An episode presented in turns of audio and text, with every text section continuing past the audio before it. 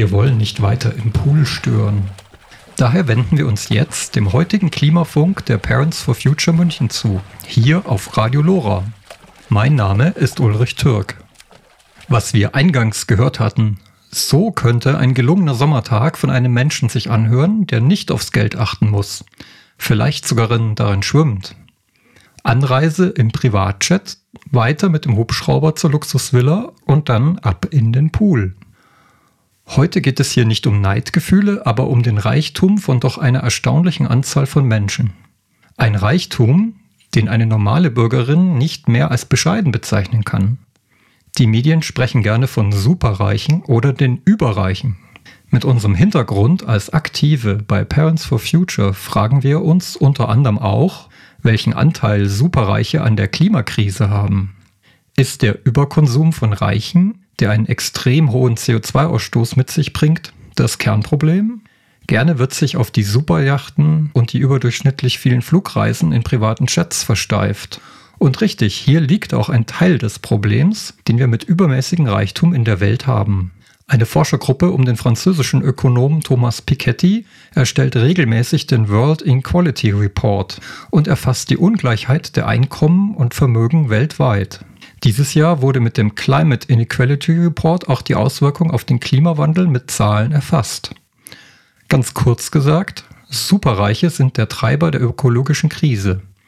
Die reichsten 1% der Weltbevölkerung sind für 17% der Treibhausgasemissionen verantwortlich. Gegenüber dem durchschnittlichen Weltenbürger ist also ihr ökologischer Fußabdruck 16 mal höher. Schlimmer noch, über die Jahre nehmen die Emissionen der Reichen noch weiter zu. Im Gegensatz dazu, die ärmere Hälfte der Weltbevölkerung ist nur für 12 Prozent der Treibhausgasemissionen verantwortlich. Wir wollen wissen, ob es allein am luxuriösen Lebensstil der Reichen und Superreichen liegt. Oder gibt es noch andere Effekte? Wie sieht es mit der sozialen Norm aus? Setzen Reiche Maßstäbe, den allen anderen nacheifern? Welchen Einfluss haben sie mit ihrem Vermögen auf Industrie und Konsum? Sind sie genauso betroffen von den Folgen der Klimakrise?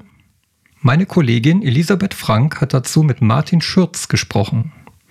Er arbeitet als Psychotherapeut in Wien und forscht seit mehr als zwei Jahrzehnten zur Vermögensverteilung in Europa. Unter anderem ist er Lektor an der WU Wien. Sein Buch mit dem Titel Überreichtum von 2019 wurde mit dem Bruno Kreisky-Preis für das politische Buch ausgezeichnet. Weiter erhielt er 2015 den Progressive Economy Award des Europäischen Parlaments. Starten wir in das Interview. Die erste Frage, die mich einfach brennend interessiert persönlich, ist, wie Sie als Psychoanalytiker zu dem Thema Vermögensforschung kommen. Ja, es ist umgekehrt. Also meine erste Profession ist die Ökonomie und ich habe Volkswirtschaft studiert und ich habe erst in der Mitte meines Lebens zur Psychotherapie gefunden und von dem her habe ich schon, bevor ich mich mit Psychoanalyse beschäftigt habe, habe ich mich mit Vermögensfragen beschäftigt. Also ich forsche zu Vermögen seit fast ein Vierteljahrhundert. Haben Sie in der Zeit, seit Sie zu Vermögensfragen forschen, also in den letzten 25 Jahren, haben Sie schon mal Schwierigkeiten bekommen, weil Sie sich mit diesem Thema auseinandersetzen? Ja, dieses Thema ist höchst kontroversiell. Mhm. Über die Jahre ist es besser geworden. Als ich früher dazu forschte, war doch in Österreich, waren die Sachen die ersten, die es überhaupt gab. Aber damals gab es extrem viel Widerstand. Wieso soll man sich in der Ökonomie mit Verteilungsfragen beschäftigen? Mhm. Wieso reicht es nicht, wenn man über Einkommen etwas weiß? Wieso will man hier schnüffeln bei mhm. den Menschen. Und dieser Widerstand, würde ich sagen, ist über die Zeit schwächer geworden, besonders durch das Werk von Thomas Piketty 2014, mhm. Kapital im 21. Jahrhundert. Das wurde ein Bestseller, millionenfach mhm. gelesen. Und es mhm. hat den Weg für viele andere Forscher erleichtert. Ja, dadurch kommen wir jetzt sozusagen auch in den Genuss, ähm, mehr darüber zu wissen und auch mehr darüber zu verstehen. Was mich in dem Zusammenhang nochmal interessieren würde, ist eine begriffliche Abgrenzung. Wir hören ja in den Medien fast täglich irgendwas von den sogenannten Superreichen. Da kann sich auch jeder irgendwas drunter vorstellen. Sie sprechen ja in Ihrem gleichnamigen Buch über Reichtum eben von Überreichtum. Was ist das eigentlich Überreichtum? Wie grenzt sich das ab von Superreichtum oder wo gibt es vielleicht auch Überschneidung? Das Wort Überreichtum habe ich bei Platon gefunden. Ja? Bei Platon bezeichnet es einen Reichtum, der nicht tugendhaft ist, ist also stark mit ethischen Fragen verbunden. Mir selbst schien immer klar, dass man mit Reichtum nicht auskommt, mit dem Begriff Reichtum. Warum? Reichtum ist nicht wissenschaftlich definiert im Gegensatz zur Armut, wo sie eine mhm. wissenschaftliche Definition haben. Reichtum ist bei vielen Menschen positiv besetzt als Idee. Gibt in der Zeit die Kolumne, was mein Leben reicher macht. Mhm. Das ist dieser positiv konnotierter Begriff, ja. Und demnach kann er als Gegenbegriff zu Armut, was als Negatives ist, nicht stehen, sondern man würde sonst, sonst unterstellen, dass alle reich werden wollen und dass das das Leitbild in der Gesellschaft ist, was es eindeutig für viele Menschen nicht ist. Die wollen nur Wohlstand. Ja? Mhm. Das, das ist kein guter Gegenbegriff, weil nicht wissenschaftlich definiert und weil nicht abgegrenzt. Bei Armut, mhm. wenn Sie ein, irgendwann gibt es eine absolute Grenze. Sie haben mhm. weniger, sie verhungern. Mhm. mhm. Bei Reichtum gibt es das nicht. Das geht ins Unendliche. Sie können immer einen Euro mehr haben. Ja?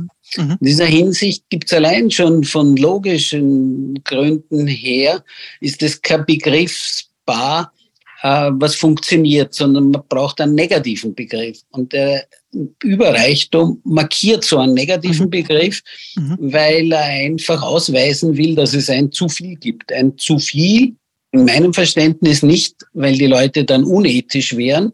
Das halte ich für, für keine gelungene Sache. Also gerade unter pluralen Lebensbedingungen halte ich es für keine gute Idee, am Charakter von anderen Menschen mhm. Kritik zu üben und an ihrer Tugend oder ihren Lastern mhm. anzusetzen, sondern weil zwangsläufig die Demokratie beschädigt wird. Warum wird die mhm. beschädigt? Weil diese Menschen mehr Möglichkeiten mhm. haben als andere, weil mhm. sie die Telefonnummer der Politiker haben, weil sie mhm. Einflussmöglichkeiten auf die Gesetzgebung mhm. haben, sehe ich das Problem was Menschen tatsächlich tun, sondern bereits, dass sie die Möglichkeit haben, so etwas zu tun, verschlechtert schon die Bedingungen von anderen Menschen am mhm. demokratischen Geschehen mitzuwirken. Da geht es nicht nur um geringere Partizipation bei Wahlen, sondern mhm. da geht es tatsächlich um Agenda-Setting. Da geht es darum, dass sehr reiche Menschen Zeitungen in ihrem mhm. Eigentum haben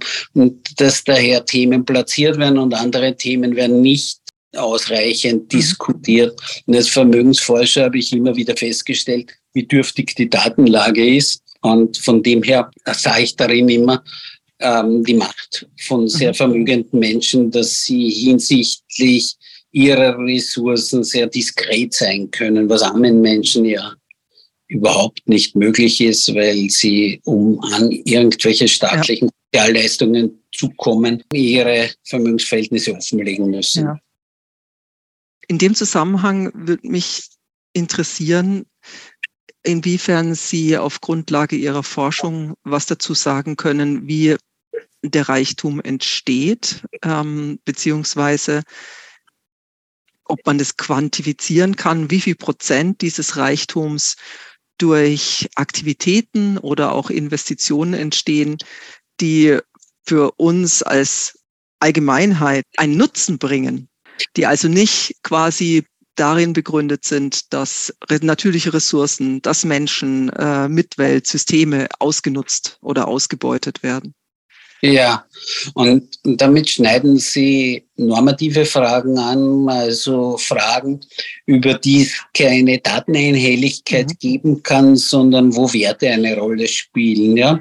Und daher sind die für die Ökonomie für datengeleitete Forschung gar nicht zu beantworten. Als politischer Mensch ist es oder nur als interessierter Zeitgenosse ist es natürlich klar, dass jeder von uns eine Meinung dazu hat, wo Ausbeutung drinnen steckt, mhm. wo etwas zu viel ist. Nur argumentiere ich immer, dass dies auszuweisen ist als Meinung, als Überzeugung, mhm. als Gedanke. Ich darf es nicht vermischen. Ja?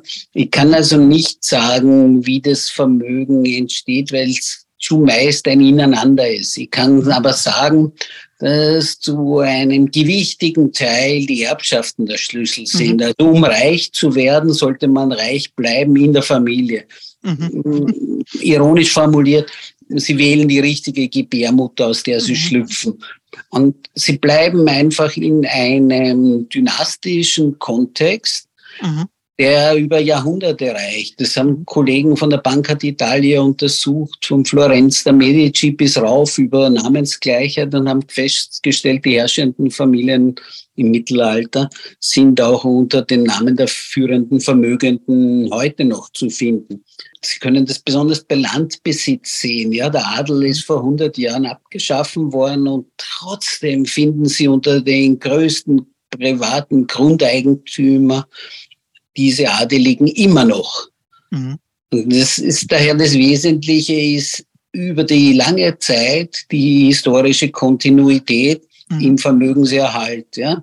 Mhm. Aber wenn Sie diskutieren wollen, was ist davon nützlich für die Gesellschaft, müssen Sie sich zuerst verständigen, was Sie als nützlich mhm. empfinden und was ich als nützlich empfinde. Und es wird unterschiedliches mhm. sein. Deswegen äh, denke ich, das beginnt problematisch zu werden. Beispiel Philanthropie. Die einen werden sagen, gut, dass es reiche Menschen gibt, die können dann ganz frei für gute Sachen ihr Geld einsetzen und andere Menschen werden sagen, ohne demokratische Befassung ja. ist das nicht wünschenswert. Mhm. Zu den letzteren zähle ich eindeutig. Mhm. Jetzt würde ich gerne nochmal einhaken bei dem Reich bleiben. Es ist ja anscheinend sogar so, dass Reiche immer reicher werden.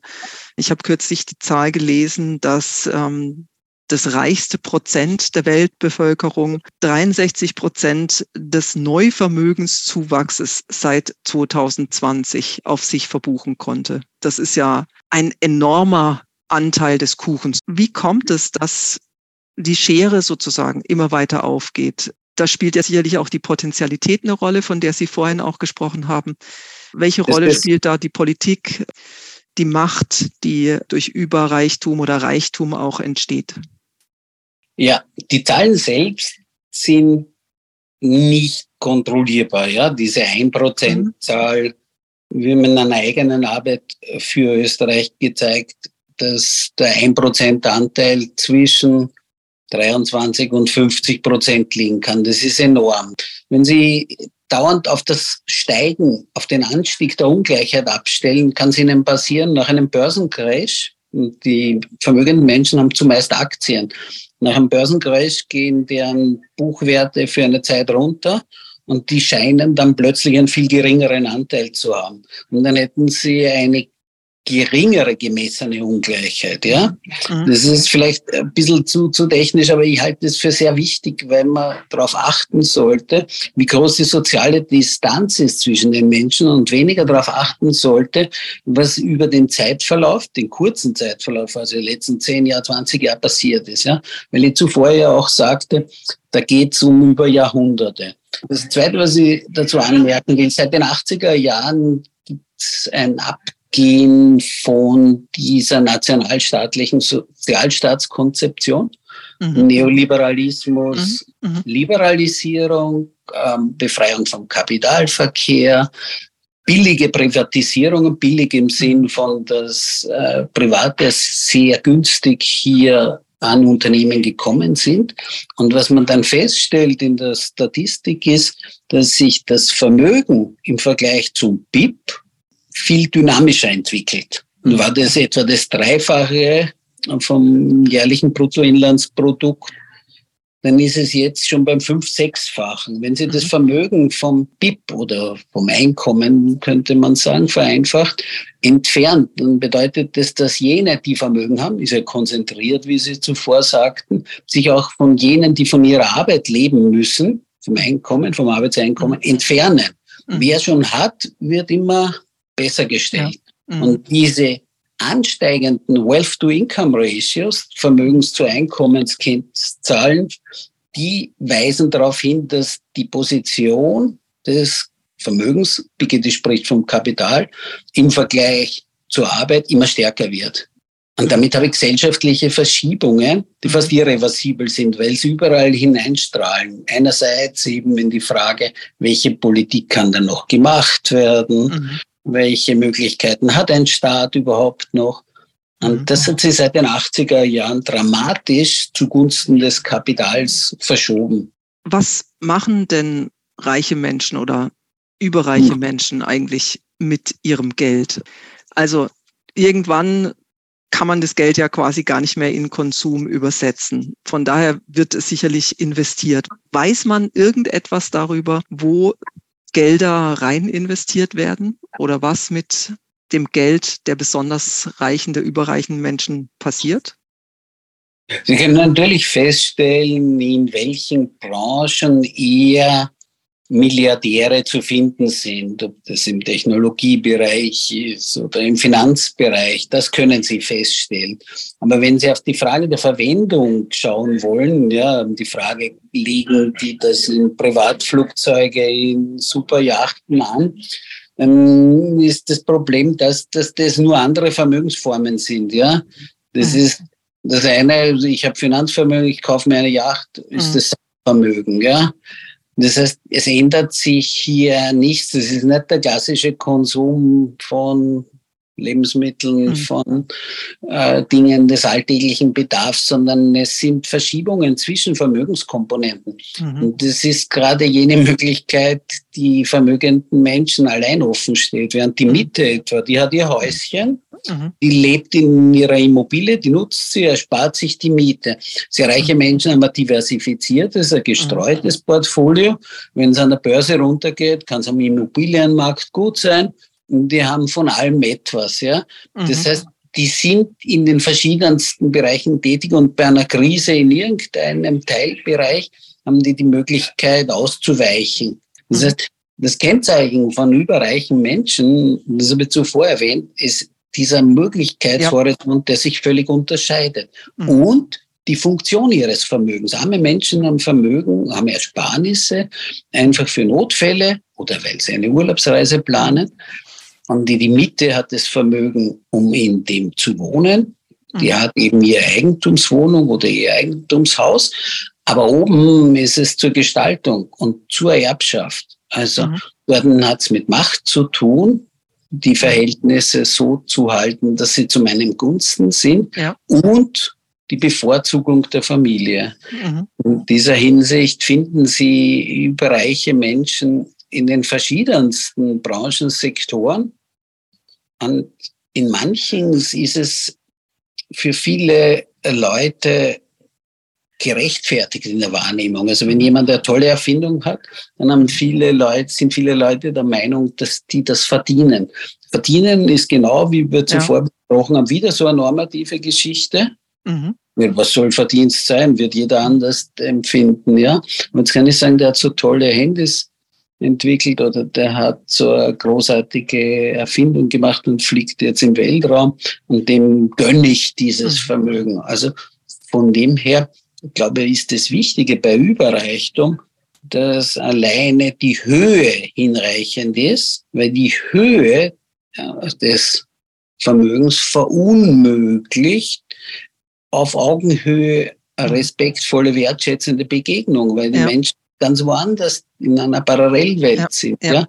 Ob diese Parallelwelt aber jetzt eine ist, technologische Neuerungen sehr beliebt und daher oftmals gerechtfertigter Reichtum oder Finanzabzocker zumeist mhm. nicht geliebt. Und das ist, glaube ich, gar nicht das Wesentliche, sondern das Wesentliche ist, dass sie überall auf der Welt, ob das jetzt China ist, dieser mhm. Managed mhm. Capitalism im Kommunismus oder. USA oder der Wohlfahrtsstaat Deutschland, Österreich, überall finden sie solche kleinen Gruppen, von mhm. sehr, sehr reichen Menschen, also von Milliardären, mhm. in den verschiedensten Branchen, wo es wenig sinnvoll ist zu sagen, ja, bei uns etwa der Herr Mateschitz, der hat einfach einen süßen Saft, dieses Red mhm. Bull mhm. in Thailand erfunden, ja, was keine große Leistung, aber eine glückliche Hand gehabt.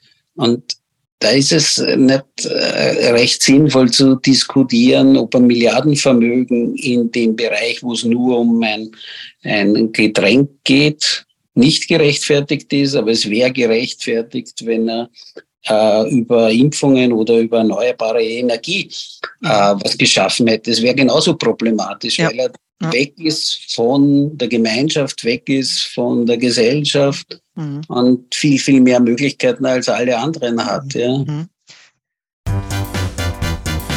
Lora München auf der 92.4. Klare Sprache, klare Infos, klare Sache.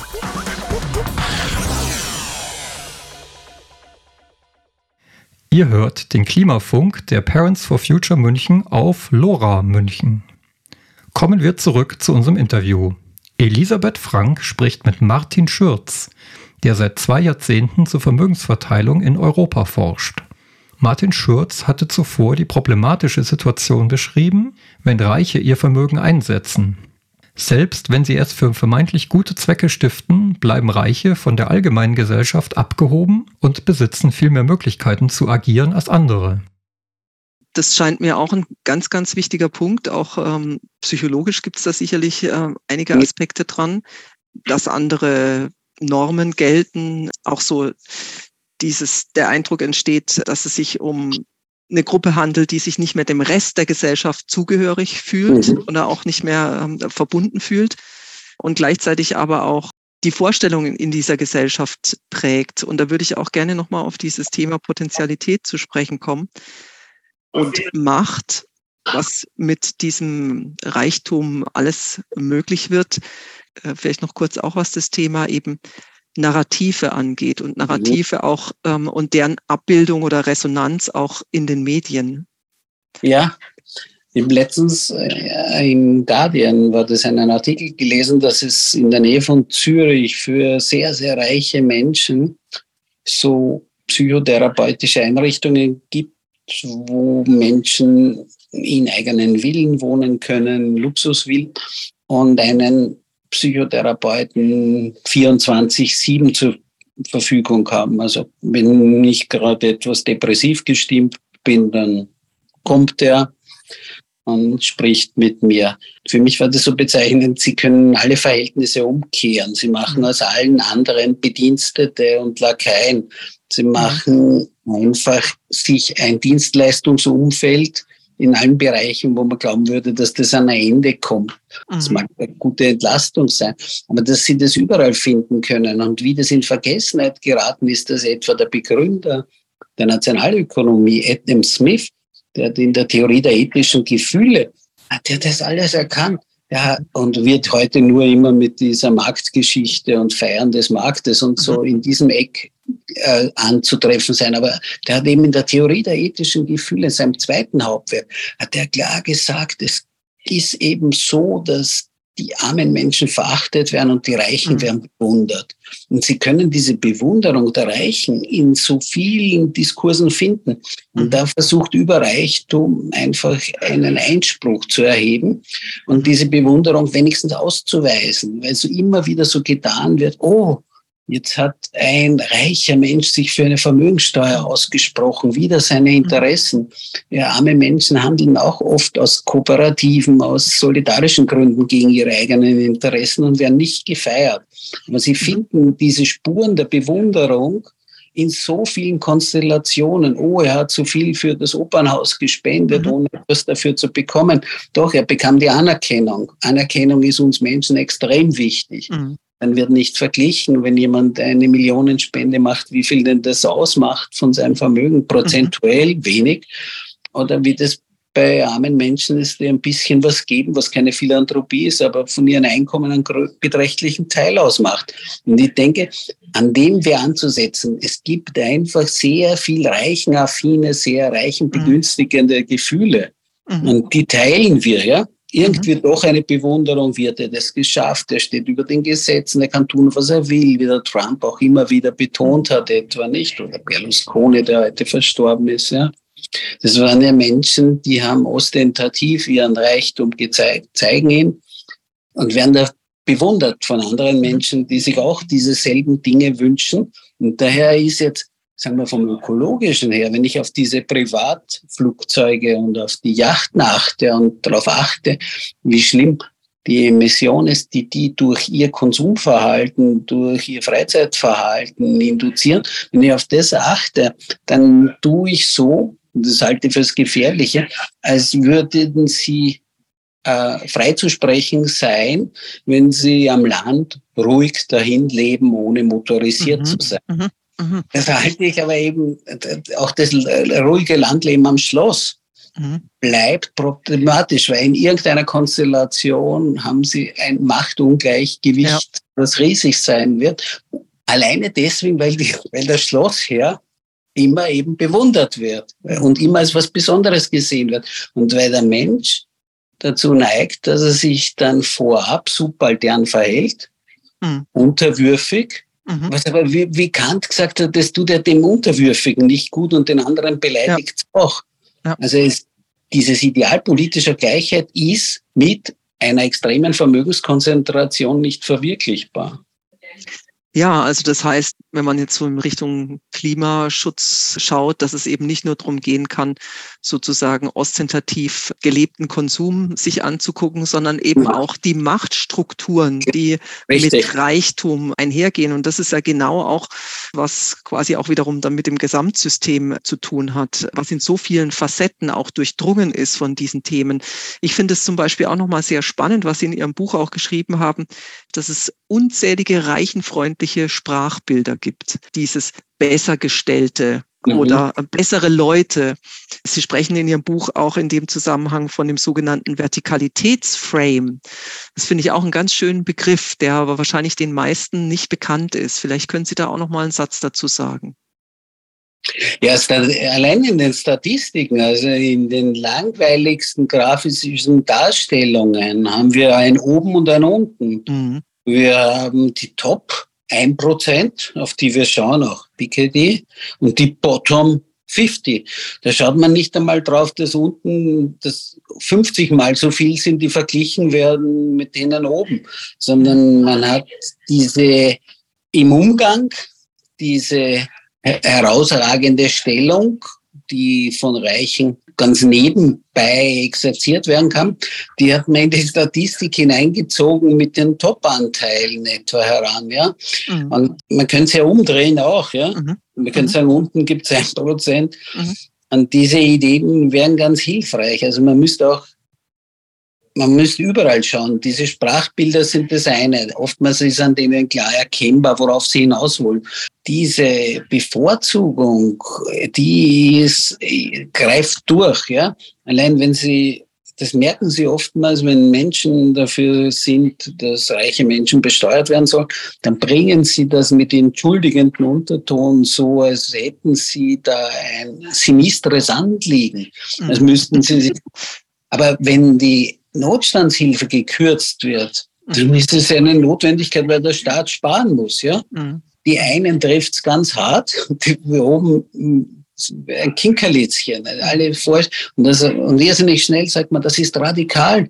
Nichts davon wäre radikal bei einem Blick in die Vergangenheit der 60er Jahre, ja, mhm. wo man sehr, sehr hohe Steuersätze hatte und sehr hohe Wachstumsraten mhm. übrigens. Mhm. auch das hat nicht zusammengepasst. Aber die Gefahr ist eben die, und bei kritischen Diskursen wie beim ökologischen Diskurs, dass ich stehen bleibe bei den Yachten, ja, mhm. dass ich stehen bleibe bei diesen Spielzeugen, mancher Reicher, ja, das Privatflugzeug und so. Mhm. Klar können Sie das messen und klar stellen Sie dann fest, die einen sind viel umweltschädlicher als die anderen und das kann man feststellen. Aber es ist nicht hinreichend. Das ist für ja. mich das Entscheidende. Weil, weil auch, auch ökologiebewusste Reiche, die gibt's ja auch. Mhm. stellen in anderen Dimensionen unser Gemeinwesen in Frage, weil sie mit ihren Präferenzen uns alle lenken können, wo ich lieber demokratische Befassung hätte, wo ich lieber parlamentarische Debatten hätte, gute Zeitungen, die nicht einfach die Interessen der Reichen artikulieren. Und auch diese Frage der Leistung ist ja ein Unsinn. Es kann ja nicht, wenn ich behaupten würde, die haben das durch Leistung, dann würde ja allen anderen Menschen, die in Armut leben, jede Form von Leistung absprechen müssen, weil der Abstand viel zu groß ist, ja. Da würde das alles, all die Alleinerzieherinnen, die sich durch den Tag quälen, die wären plötzlich lauter Minderleisterinnen. Und deswegen halt die Radikalität in der Befreichtungsbefassung vonnöten, ja. Und auf die zielt eben Überreichtung. Überreichtung sagt nicht, ja, wer sich's hart erarbeitet hat, ja. der hat verdient. Nein, das, das ist nicht gemeint. Nein, hart erarbeitet, was soll hart erarbeitet dann an einer Milliarde sein? Ja, die kann ich mir nicht hart erarbeiten. ja, ja, ich finde es ähm, sehr, sehr faszinierend, weil ähm, an all diesen Stellen, die Sie jetzt genannt haben und auch gerade nochmal an den Begrifflichkeiten und auch an diesem Vertikalitätsframe, um darauf nochmal zurückzukommen, wird es einfach wirklich so deutlich, wie tief verwurzelt das in unserem Denken, unserer Wahrnehmung ist. Und dann kommt noch diese Gefühlsebene dazu, die Sie ja auch schon erwähnt hatten. In Ihrem Buch schreiben Sie ja auch zum Beispiel, dass, ähm, dass man eher Mitgefühl mit Reichen hat als Mitgefühl mit Armen. Das ist im ersten Moment ja sehr kontraintuitiv. Ja. ja. Aber wenn sie es eben entsprechend äh, darlegen und wenn man sich äh, kurz damit äh, auseinandersetzt, dann wird es ganz, ganz schnell nachvollziehbar. Aber vielleicht können Sie noch mal einen, einen Satz dazu sagen, zu diesem Mitgefühl mit den Reichen. Was, was steckt da dahinter? Die Beobachtung ist auch von Adam Smith, ähm, eben findet man auch in seinem wunderbaren Theorie der ethischen Gefühle. Und seine Vermutung ist eine interessante. Er denkt sich, dass das Mitgefühl mit dem Reichen, diese Sympathie mit den Reichen, angenehmeres Gefühl auslöst bei mir selbst, als wenn ich mit einem armen Menschen und dessen bedrohlichen Unglück mit Gefühl habe. Ja. Meine persönliche Überlegung dazu ist andere. Ich denke mir, Mitgefühl mit reichen Menschen scheint diese verböhnten Neidgefühle, Neid ist ein Gefühl, was man selbst nicht haben will. Mhm. Diese Neidgefühle, die kann man eben leicht bekämpfen, indem man Mitgefühl mit Reichen hat und deren privaten Schicksalen. Und davon leben ja viele Gazetten auch, dass die erleben genauso Krankheiten und so. Und gleichzeitig sind sie doch dort, wo viele Menschen schon hinwollen in einer Welt, wo man nicht äh, auf den Euro rechnen muss und wo man an schönen Plätzen wohnen kann. So eine angenehme Welt. Hingegen die bedrohliche Welt der Armut, die ja auch als bedrohliche immer wieder von der Politik reinszeniert wird. Man mhm. zeigt ja, ja, immer wieder, wie geht's Hartz-IV-Empfängern in Deutschland, mit denen Mitgefühl zu haben, vor deren die, die mir wie eine Angstfolie erscheinen für meine eigene Existenz, ja, ist viel schwieriger, viel, viel schwieriger. Und dort gibt es ja wahnsinnig viel an Verdrängungswettbewerb, dass die einen die Notstandshilfe, die oder die Sozialhilfe noch neiden, obwohl sie selber fast nichts verdienen und in den Arbeitsverhältnissen ausgebeutet werden, was so schwer zu verstehen ist. Ist aber nicht ganz, weil die sind so nahe. Und mhm. Neid entsteht ja gerade in der sozialen Nähe. Ja? Mhm. Nach oben hin hingegen kann er gut einzäumen. Ich sage mal, na gut, auf den Prinz Charles und auf seine nicht versteuerten 600 Millionen Pfund soll ich nicht neidig sein. Ja, das ist ohnehin so weit weg, dass ich dazu eh keine realen Gefühle haben kann. Ja? Mhm. Das ist, es gibt ohnehin nie eine Neiddebatte. Das halte ich immer für völlig unsinnig, weil eine Neiddebatte aus analytischer Sicht wäre eine, wo ich beginne und sage, ja, als Martin, meine Neidgefühle schauen so und so aus. Dann kann eine Neiddebatte einsetzen, ja. Mhm. Wenn man über die eigenen Neidgefühle sprechen würde. Aber so unterstellt man es immer anderen Menschen, macht Zuschreibungen draus, mhm. Mhm. wo in Wirklichkeit eine sehr legitime Gerechtigkeitsforderung mhm. da wäre, ja. Und man sollte auf diese Gefühle viel stärker achten, um zu sehen, was da alles da ist an Ungleichheit begünstigenden mhm. Ähm, in dem Zusammenhang finde ich es auch ähm, interessant. Sie sprechen in Ihrem Buch auch davon, dass, also abgesehen von dem Thema, dass es wenig Transparenz gibt im Bereich des Reichtums, anders als im Bereich der Armut, dass Arme seit Jahrhunderten die Zielgruppe erzieherischer Maßnahmen seien und Reiche dürfen machen, was sie wollen. Jetzt mal ja. ganz salopp formuliert. Das ist ja auch vielen nicht so wirklich bewusst. Nein, das ist vielen nicht bewusst, weil sie sagen, ja, die einen bekommen ja Sozialtransfers und die anderen mhm. erarbeiten sich alles am Markt selbst. Seit den COFAG-Förderungen, seit den Unterstützungen in der Covid-Zeit sollte es aber klar sein, jedem, mhm. dass natürlich während der Krise jene, die es nicht benötigt hätten, massiv unterstützt wurden von staatlicher Seite. Ja? Mhm wenn man so getan hätte, als wären durch die Pandemie alle zu Notleidenden geworden. Wenn ich aber Vermögen habe und ein Unternehmen habe, dann wäre ich als Privater in erster Linie ähm, derjenige, der ja auch zuvor immer vom Risiko sprach, des Unternehmer haben, der das mit dem Vermögen abdecken muss, damit überhaupt erst in diese Einkommensnotlage kommen kann, in der die anderen steckten, die ihren Job mhm. verloren haben. Ja. Das hat man überhaupt nicht unterschieden. Man hat so getan, als gäbe es für Arbeitslose eine Notlage, aber auch für Unternehmer, indem man die Unterscheidung zwischen Unternehmen und den Eigentümern einzogen hat. Und man hat dann den diversen vermögenden Eigentümern Subventionen zugeschanzt, Unterstützungsleistungen und hat so getan, als wären wir alle vom gleichen Virus, das waren wir ja vom gleichen mhm. Virus bedroht, aber als, als würden wir die gleichen Ressourcen dagegen haben. Und deswegen, man kann ja sagen, man müsste von den Reichen viel mehr verlangen, weil die kriegen ja auch viel mehr, ja. Das kann man ja zeigen sogar, aber ja. man zeigt eben nicht, sondern man achtet ausschnitthaft auf Sozialmissbrauch. Man achtet nicht auf Subventionsmissbrauch. Man schaut nicht, dass die Betriebsprüfungen häufiger getätigt werden. Man skandalisiert nicht die Steueroasen, all dies. Mhm. Ja. Und das ist eine Schieflage, die, ist, die wird gar nicht wahrgenommen, weil die, da ist irgendwie Konsens. Das wirkt fast naiv, wenn ich solche Dinge sage. Ja.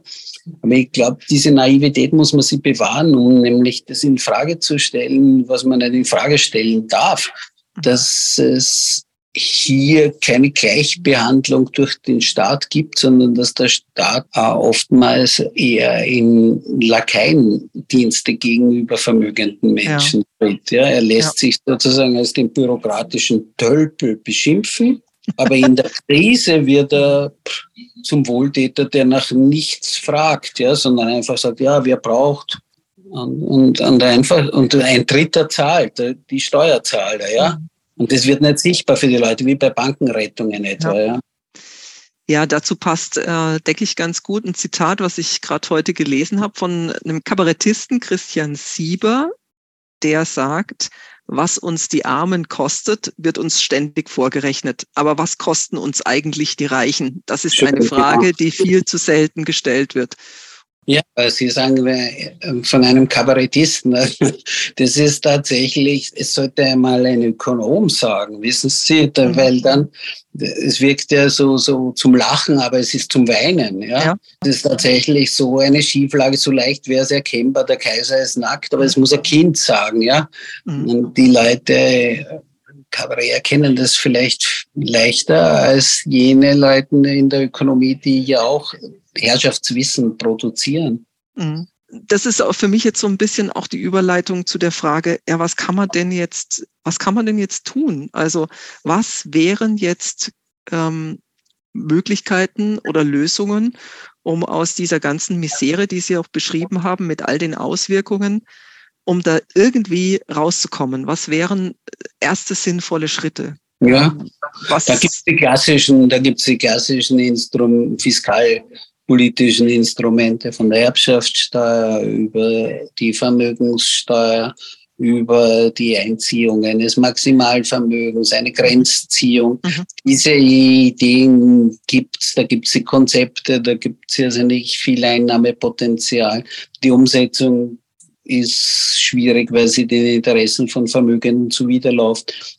Das heißt, was man braucht, ist, Sie haben das am Anfang gesagt, dass es da so ein Momentum gibt, man braucht solche Allianzen, ja. Mhm. Dass Leute, die einfach bezüglich Gerechtigkeit zu einem Urteil kommen, egal was sie jetzt für unterschiedliche Vermögensverhältnisse haben und so, aber dass die auch ihren Ideen gemeinsam Ausdruck verleihen und solidarisch in dieser Hinsicht sind.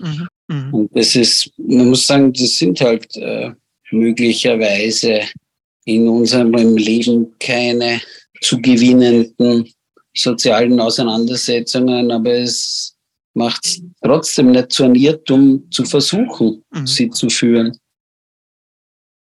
Martin Schürz hatte kurz die bekannten Lösungen erwähnt, wie der Ungleichheit von Vermögen begegnet werden kann. Höhere Steuern auf große Vermögen und hohe Gewinne.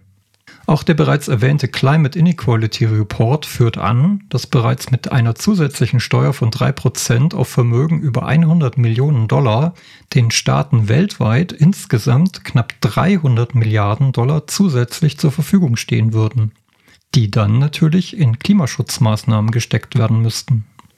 Natürlich funktionieren solche Steuerinstrumente nur, wenn eine Vielzahl von Staaten sich daran beteiligen. Die Links zu den erwähnten Inequality Reports findet ihr übrigens auch auf unserer Redaktionsseite lora924.de slash p4f. Weitere Lösungsmöglichkeiten, wie hohe Vermögen einen angemessenen Beitrag zum Eindämmen der ökologischen Katastrophe dienen können, wird ein Thema in unserer nächsten Sendung sein. Am 31. August um 19 Uhr. Seid gespannt! Unterstützen Sie Lora München, Ihr freies Radio auf der 92.4 durch ein Hörerabo. Für nur 5 Euro im Monat sichern Sie unsere Unabhängigkeit. Mehr Infos unter www.lora924.de www.lora924.de oder unter der Telefonnummer 089 480 2851 089 480 2851 wir schicken Ihnen gerne Informationsmaterial zu. Neben der heutigen zehnten Sendung des Klimafunks kommt ein weiteres Jubiläum auf uns zu. Lora wird 30. Wer sich jetzt fragt, wie alt die Stimmen hinter Lora sind, hat am 8.7.23 im Eine Welthaus die Möglichkeit, sich ein Bild zu machen. Denn wir feiern zum Sendejubiläum ein Sommerfest. Aber ihr dürft nicht nur unsere Radiogesichter kennenlernen, sondern bekommt auch weitere Einblicke, Studioführungen, Workshops zur Radioarbeit, wie mache ich eine Sendung bei Lora. Außerdem diskutieren wir über unseren Auftrag, Gegenöffentlichkeit statt plumper Medienkritik. Dazu Musik von unseren DJs und natürlich Speis und Trank. Das Lora Sommerfest am Samstag, den 8. Juli im Eine Welthaus in der Schwanthaler Straße 80 von 10 bis 23 Uhr. Weitere Infos unter www.lora924.de. Und noch mehr Veranstaltungen für die kommenden Wochen hören wir jetzt von Manfred Bauer.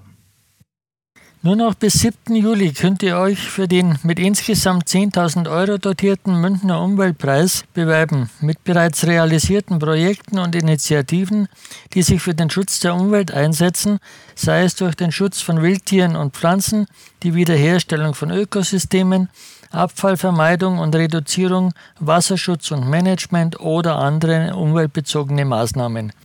Bewerben können sich gemeinnützige Projekte, Unternehmen, Forschungseinrichtungen und Einzelpersonen. Details siehe münchen.de Stichwort Umweltpreis. Noch läuft auch die Anmeldefrist für die Bayerischen Energietage 2023. Vom 14. bis 16. Juli soll die Vielfalt der Energiewende vor Ort unter dem Motto Energiewende hier, jetzt erlebbar werden. Jede Einzelperson, jeder Verein, jede Kommune, jede Schule kann sich mit einem bestehenden Projekt oder einer ganz neuen Aktion beteiligen. Egal ob Do-it-yourself-Workshop, Ausstellung, Tag der offenen Tür, Filmabend oder eine kleine Messe. Das Bayerische Wirtschaftsministerium unterstützt Sie mit Ideen und Material zur Planung sowie Bekanntmachung Ihrer Aktion. Details unter stmwi.bayern.de. Meet the Experts. Dieses kostenlose Online-Seminar gibt einen Überblick über die verschiedenen erneuerbaren Energiequellen und zeigt, wie diese im kommunalen Spektrum im Strom- und Wärmebereich implementiert werden können. Am 4. Juli geht es um Solarthermie und Wärmespeicher.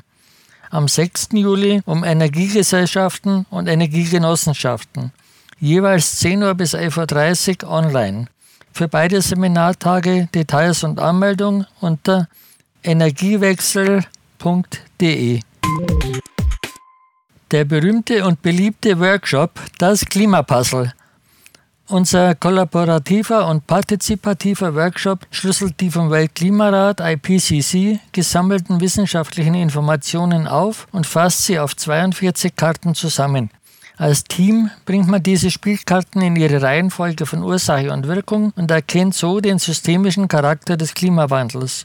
Details und Link zur Anmeldung unter einewelthaus.de Events. Das Klimapuzzle findet statt am Mittwoch, 5. Juli und am Freitag, 4. August, jeweils 19 bis 22 Uhr im Münchner Eine Welthaus. Schwanthaler Straße 80, Rückgebäude. Eintritt jeweils zwischen 0 und 5 Euro. Kommt zum Klimatreffpunkt, oft mit aktuellen Schwerpunktthemen. Jede Woche sind wir auf dem Marienplatz, um zu zeigen, dass wir an eine bessere Zukunft glauben und dafür kämpfen. Wofür setzen wir uns ein? Treat every crisis as a crisis. Veranstalter Parents for Future München im Web klimatreff.de vom 6.7. bis 24.8. jeweils Donnerstag 17.30 Uhr bis 19 Uhr am Münchner Marienplatz. Dienstag, der 11.7. bietet euch Gelegenheit, gemeinsam mit anderen einen Platz in der Innenstadt zu gestalten, den Hackenplatz nahe der Sendlinger Straße.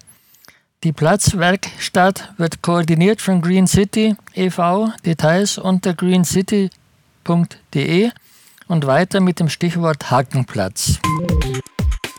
Ein spannendes Wochenende könnt ihr am 15. und 16. Juli erleben, denn da kommt die Wanderausstellung Lützer Art nach München. In Gabriele Space in der Riedlerstraße 13 bis 15 gibt es Gemälde aus der Kunstintervention zu sehen, die Übermalung von 20 PolitikerInnenporträts mit Facetten des Zeitgeschehens in Lützerath im Januar 2023, dem Hotspot der Klimabewegung in Deutschland. Die Aktiven und Interessierten der Klimabewegung aus München und Umgebung treffen sich im monatlichen Online-Plenum der Parents for Future München. Einwahldaten über willkommen at parentsforfuturemünchen.de oder über München at parentsforfuture.de. Grundsätzlich am 17. des Monats online auf Zoom, also wieder am Montag, 17. Juli. Bedarf an Onboarding bitte unter der Mailadresse melden. Danke. Im Klimatalk, grundsätzlich am letzten Samstag im Monat um 19.30 Uhr, könnt ihr neue Erfahrungen sammeln. In diesem zweistündigen Seminar geht es um hilfreiche Strategien und Lösungen vor dem Hintergrund von Erkenntnissen zur Psychologie in der Klimakommunikation. Wir tauschen uns aus und reflektieren unsere Erfahrungen. Kurze Übungssequenzen im geschützten Rahmen lockern das Ganze auf und festigen neue Erkenntnisse. Also am Samstag, 29.07. um 19.30 Uhr. Kostenlos und online via Zoom-Meeting. Anmeldung bitte bis Dienstag vor der Veranstaltung an elisabeth.frank.leocor.org Leocor mit C. Der Augusttermin entfällt. Sehr beliebt sind auch unsere monatlichen Parents for Future München Stammtische. Ohne festes Programm und ohne Zeitdruck können wir da einfach quatschen, diskutieren und auch neue Ideen aushecken, Seid dabei, immer am ersten Donnerstag im Monat, also wieder am 6. Juli ab 19 Uhr im Biergarten der Glocke, also der Glockenbach Werkstatt in der Blumenstraße 7 oder bei Regen im Bellevue, Müllerstraße 2 bis 6, Ecke Corneliusstraße. Ansonsten erfahrt ihr den Treffpunkt unter anderem auf unserer Homepage parentsforfuture.de-münchen. Für heute ist die Zeit um, aber auf den nächsten Klimafunk müsst ihr nicht lange warten. Wir hören uns wieder am 31. August um 19 Uhr. Und damit verabschiede ich mich für heute. Unser Gast in dieser Sendung war Martin Schürz. Elisabeth Frank führte das Interview. Manfred Bauer präsentierte die Veranstaltungstipps. Sendungsleitung und verantwortlicher Redakteur Ulrich Türk. Schreibt uns für Fragen oder Kritik zur Sendung. Kritik at lora924.de weiter geht's jetzt an diesem Donnerstagabend mit dem vierten und letzten Teil unserer Fördersendung über das Münchner Westend. Bis zum nächsten Mal.